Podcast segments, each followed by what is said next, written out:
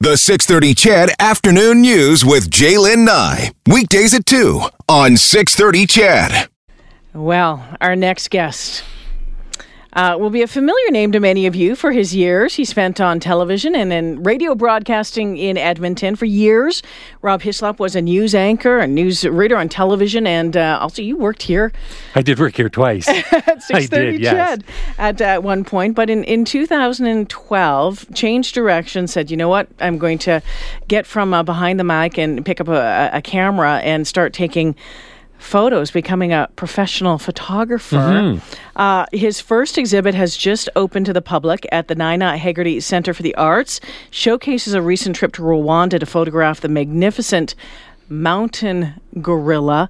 Rob Hislop, my dear friend, joins us in studio. Rob, nice to see yeah, you again. happy to be here. I mean, it's been a long time. It I mean, has. we go way, we go way back, um, but Yeah, we we haven't do. seen each other No, in, in ages. that's right. So um, when we found out uh, about this, uh, I had to get you on the show, um, and, and I want to start, you know, backtrack a little bit. You got out of broadcasting Mm-hmm. in, in 2012.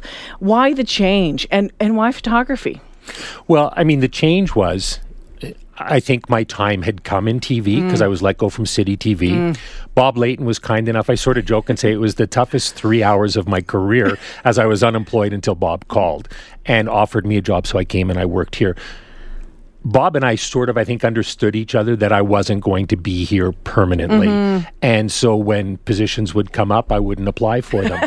and so it, it became obvious I was looking for something Yeah. else. Now, Bob enabled me to get media passes. Mm. So I photographed the Indy, I photographed the Grey Cup. Um, you name it, at concerts. I went out, and then what I was able to do was compare my work to other photographers in town and the guys at the Edmonton Journal and the mm-hmm. Edmonton Sun. It's such a helpful community. So I would always get tips when I would go out, and uh, and and that's that's basically learning as while doing. What what is it about looking through that lens that uh, attracted you so much, and, and that that you've enjoyed so much? Well, it's interesting because I did video for 25 years almost uh, on TV. I don't care for video anymore. I like a still picture. I like to be able to just stare at something, capture that moment. And and plus there's elements of photography. I'm able to do things in photography that I wasn't that I'm not able to do ordinarily. I can shoot from heights. Yeah. I'm terrified of heights, but if I'm looking through a viewfinder, it doesn't bother me. I've done I've done uh, dental surgery. I've done cataract surgery when I was over in Ethiopia, Yeah. and I'm shooting these things, and I'm in the operating theater as close as you could possibly get without being the surgeon for Yeah. the cataracts. Normally, blood doesn't work well with me, but I'm fine with it again. So it's. It, it's opening up a new world for me, enabling me to do other things. So how did you end up? Um, you know, you, you've been involved with so many community groups and doing shooting all sorts of different stuff around here across uh, Alberta. How did Africa? How did you end up in Africa twice in one year? I know. So I'd been wanting to go to Africa since I was in university. And all along I thought, how can I get, you know, and, and it was always popping up. So almost 40 years had passed. And I was having coffee with a friend of mine. And I just mentioned to her that this was something I'd always wanted to do, but I may never get to do it at this stage of the game because I think I would have been 55, something, 56. And, uh, and she goes, well, you know what? My cousin is a dentist, and he goes overseas with uh, with certain NGOs. And she asked if I wanted to be put in touch with him. So that was on a Wednesday. On the Saturday, I was talking to the director of this NGO in Calgary called Hope Ethiopia. On the next Friday, I was on a plane heading to Ethiopia. And uh, I spent two weeks in, in rural Ethiopia. That was my first visit. Rob, your pictures from Ethiopia um, brought tears to my eyes when, when I when I saw them. Um, you know, from you know inside of homes, um, having the kids all around you. What was it? You know, Ethiopia looked like a very special spot for you. It was. Africa, for me, the best way I could describe it when I was there is I felt Afri- being in Africa, Ethiopia for me was sort of a general Africa feeling for me. And I just felt like I was who I'm supposed to be. It's the oddest thing because I, I know you're not bothered by bills and day to day pressures when you're on holiday, but I just felt like I was who I was supposed to be. I was able to have fun with the kids. I learned six words Hi, how are you? And I don't know. Because as soon as you say, Hi, how are you? people assume you can speak their language. Ah. And then, well, after they finish laughing at me for the pronunciation, and then they'd start talking, and it's always, I don't know.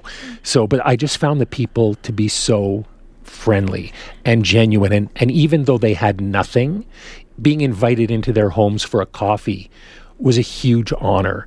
And I got a chance to do that a couple times. I would just go wandering off into the rural area by myself sometimes with my cameras on and uh, and I'd be followed by children in no time. Was it safe? I think so. you know, I didn't have any concerns while I was doing it. So yeah, yeah, none. Well, and then a few months later, you end up in Rwanda. Yeah. Yeah. Rwanda was a little bit different for me because I was reading the news here, and by here, Edmonton, Yeah. when the genocide was going on. I have a half a dozen books on the genocide and Rwanda. So there was something about that that moment in time that has stayed with me. And uh, when I found out Hope Ethiopia, the same NGO, had an operation in Rwanda, I signed up for that. So I ended up going to Africa twice in 10 months.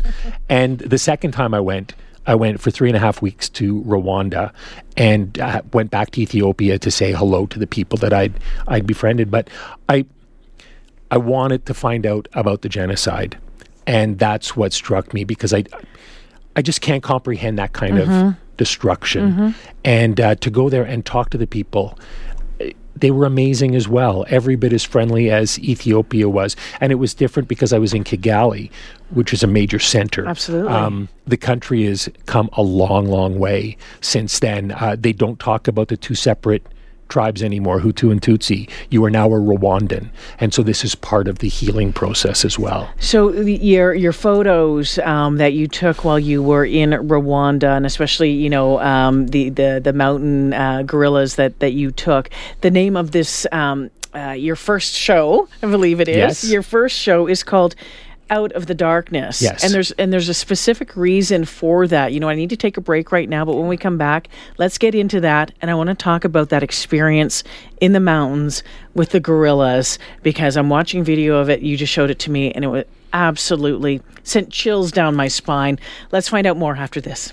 Photographer, Rob Hislop, joining me in studio this afternoon. Uh, and uh, we're talking, Rob has his very first uh, photo exhibit at the Nina Haggerty Center for the Arts. It's uh, The opening reception is Thursday evening. Correct. Um, and it runs through October 19th. Yes. And this is all, uh, you know, photos from this this trip that you uh, recently came back from Rwanda, and uh, photographing the the mountain gorilla. Mm-hmm. You call it Out of the Darkness. Why did you name it? Why did you name this exhibit Out of the Darkness? Yeah, because my wife Charmin came up with the name and she told me to use it. And so, so I thought about it for a couple because I was bucking it the whole time and just going, I don't know. But she every day out of the darkness, Rob, and they would tell me why that was a good reason for it. And so it, it does make sense to me because if you look at the situation for the mountain gorilla, it's an endangered species. There's less than a thousand of them left in the world. They're all in one area. It's Uganda, Democratic Democratic Republic of Congo, and Uganda. That's where they are. And uh, and depending on who you read, the World Wildlife Fund says that within the next few years there may not be any left. And so, uh, so out of the darkness is what I look at. There is what the Rwandans are doing to try and preserve this species, and they're working very hard to make sure that they're looked after. There are 20 families of gorillas in this one area. 12 of them are used for tourist purposes, and by tourist purposes.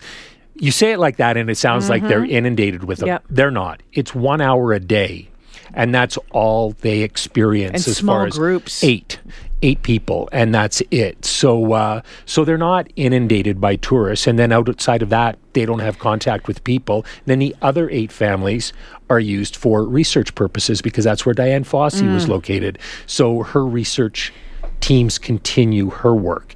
The other part of the Out of Darkness is the people of Rwanda because they are, of course, recovering from the genocide in 1994. So they are looking after the gorillas. The gorillas, in turn, are attracting millions and millions of tourism dollars to Rwanda, which is helping to rebuild that country.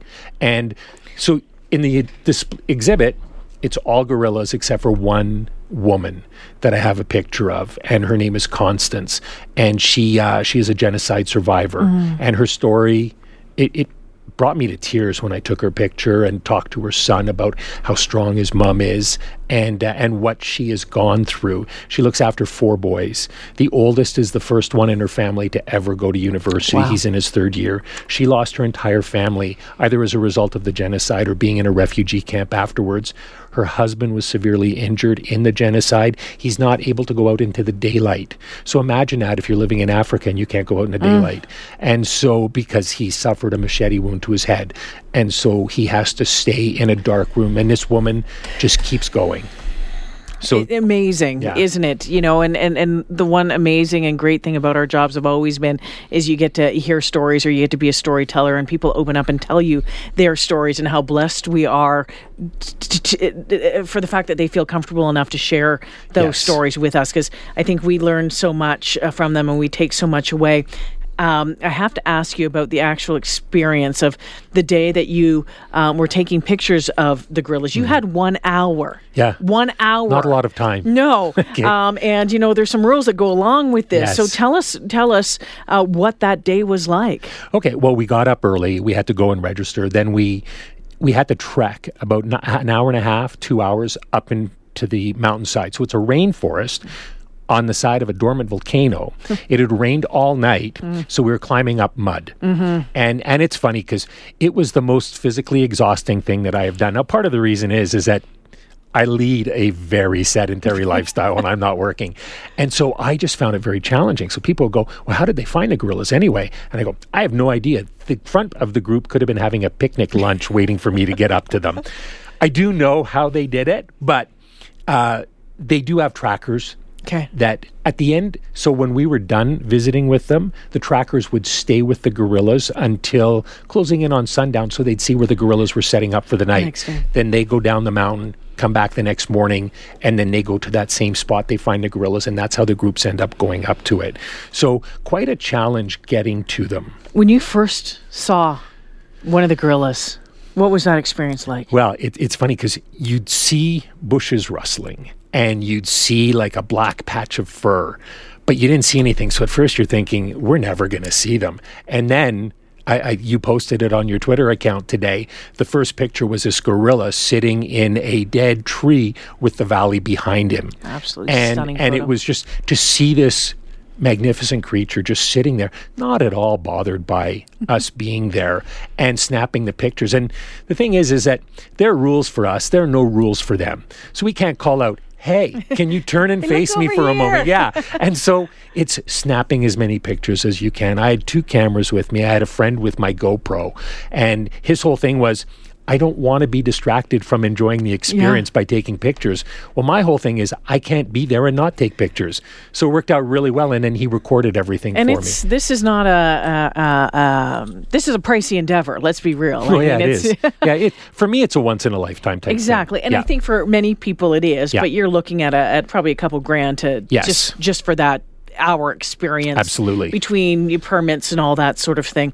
So, how many animals did you see? How many gorillas did you see? And you uh, you actually had one like pretty much crawl right over top of you. Yeah, well, I was taking some shots of the the dominant silverback, and uh, and he started to move. So I told the people behind me what was happening, and the next thing you know, this this huge gorilla comes walking past me. So. I'm a rather large guy. I'm six foot three, about 270, 280 pounds. This gorilla is probably only about five feet, five foot five, but he weighs 500 pounds and he just makes me look small. And people ask if I was scared. It all happened so quickly, and everybody was so calm as far as we had to get down as low as we could, avert our eyes. We were supposed to make a grunting noise, but none of us thought of doing that. And so I don't know if we thought it'd be silly, you know, but none of us grunted. We just did that. And the family, there was 17 of them. And and I think we saw most of them up there as well. My final question, because we're pretty much out of time, and I'm getting the stink eye from my producer over there. What are you going to take away from this? Well, for me, it's as you were talking about. It's it's people letting us into their lives. So, I mean, the gorillas not quite as willingly, perhaps, as the people. Uh, and Rwanda, it's just it's that experience of being in this country that has gone through so much and is just absolutely amazing. Uh, if you want to see more, uh, if you want to see these pictures firsthand, you want to see this exhibit, Out of the Darkness. It is, uh, the doors are open now at the uh, Nina Haggerty Center.